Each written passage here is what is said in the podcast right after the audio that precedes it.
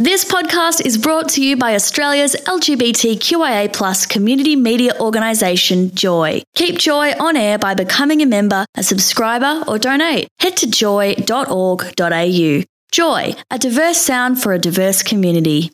Here's a Joy Law podcast from Jack and Dean on Joy. You are with Jack and Dean for the Tuesday drive home on Joy 94.9. Yes, and what's it time for, Dean? It's time for this. Joy Law. Jack and Dean. Joy Law. That's right, it's time for Joy Law, the regular segment uh, where we talk about Ooh. issues of interest or concern to the LGBTIQ plus community and its allies. Beautiful. And joining us this week to chat about some recent developments in the news that relate to a family law inquiry is Bronwyn from KHQ Lawyers. Hey, Bronwyn. Hello, guys. Thanks for having me back today. Okay, so a family law inquiry. Do we really need another one? Yeah, well, you may be thinking to yourself that you've just been reading about this in the news, and maybe it's ringing a few bells because didn't we just have a massive family law inquiry? Um, you'd be right. We did have that coming from the Australian Law Reform Commission.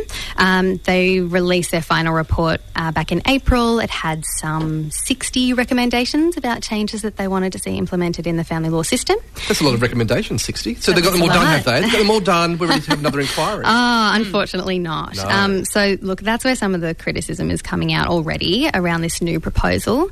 Um, just that this is sort of already territory that's been traversed by the Australian Law Reform Commission. Um, there's been a lot of consultation there, and perhaps this newest inquiry uh, is coming at the same issues, but from uh, perhaps a bit of a biased perspective, um, and that's in relation to um, perhaps some comments that have been made in the, in the media from from the co-chairs and from other commentators uh, about the family law system perhaps being used to uh, reduce the amount of uh, contact, communication, and you know an overall relationship between uh, men in family law proceedings and their children, um, and the role that family violence has to allegations has to play in that. They've mentioned the co-chairs there. Let's let's name them. It is One Nation's Pauline Hanson, Yes. and Oh. Liberal backbencher Kevin Andrews. Kevin Andrews, that's right.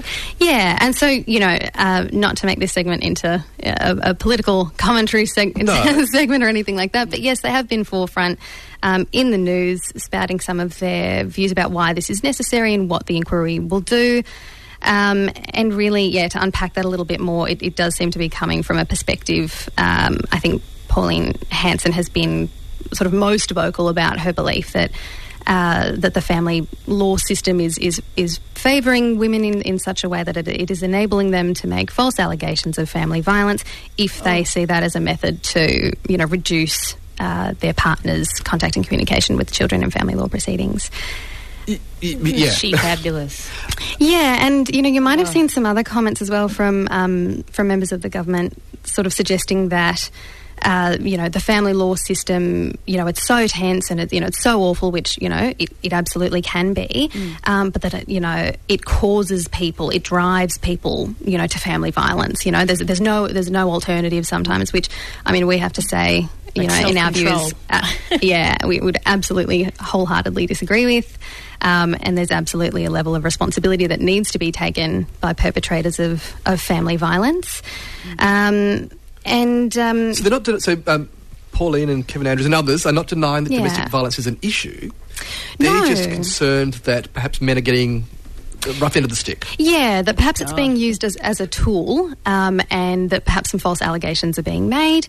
Um, and I, I, I from what I'm reading, it seems to be that this is being underpinned by an, an over, overall feeling, um, you know, by these by these people that they're, yeah, that, as you say, the men get the short end of the stick. But you know, in our system, of course, family violence is is absolutely rife. I mean, we hear cases about it all the time.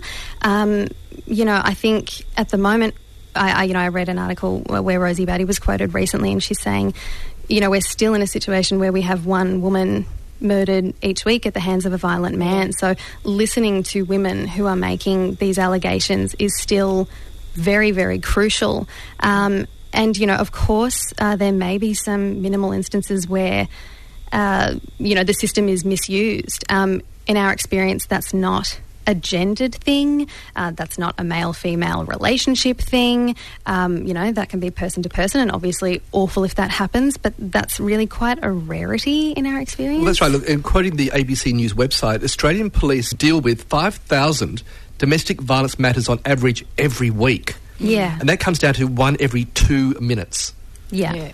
And I think It's- there'd it's be frightening. so many more that, that don't report it either because they know they they, they Well- assume they won't get heard. So Well, they're like, what's the point of And- hurting myself more by Yeah. going through this issue? this Well, and I think when you see comments like this in the media, and you're, you know, a woman who is perhaps suffering family violence, and you're saying, you know, the courts are meant to be there to sort of help me through this, and yet here's mm. this inquiry which seems to be suggesting that I'm that I'm misusing it, or you know, Yeah. before I get started, which is, is not the message that we would want to How get out is that there. helpful? Yeah, Yeah. putting more shame on it. Yeah. Yeah.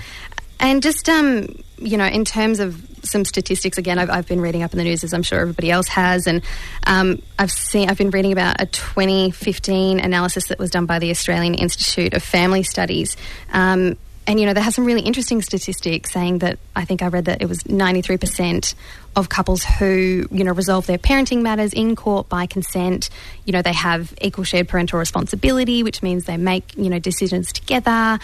I, I think I read that about 40% have equal shared, you know, care arrangements. And, you know, if you don't have an equal shared care arrangement, you still might have substantial and significant time. Like, that's the way Yeah, that our. Act works. Like, these are things that need to be taken into consideration. And, you know, for the overwhelming majority of cases we see, those factors are taken into account. And, and if there, you know, is evidence that something, you know, that these mechanisms are being misused, then that is treated really seriously. You know, if, if that's if that's being used by people to try and alienate, you know, one parent from the children, then that's taken very seriously by the court and that's addressed. But again, extremely, extremely rare. And um, I think, yeah, the, the, the final statistic was there was just 3% of fathers who will lose all access to their children as part of family law proceedings. So again, Oh, only 3%. that's what I yeah, that's what I've read from the 2015 Australian Yeah. Institute of Family Studies analysis. So yeah, very very minimal um, family violence. We know it's incredibly complex and nuanced, um, and we certainly all need.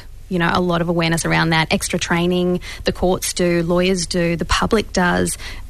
Potentially, it sounds like our politicians do. Yes. Um, yeah. So, Bronwyn, if someone's listening to us today and they believe that they um, um, experiencing family violence, regardless of their gender or their sexuality, what Yeah. should they do?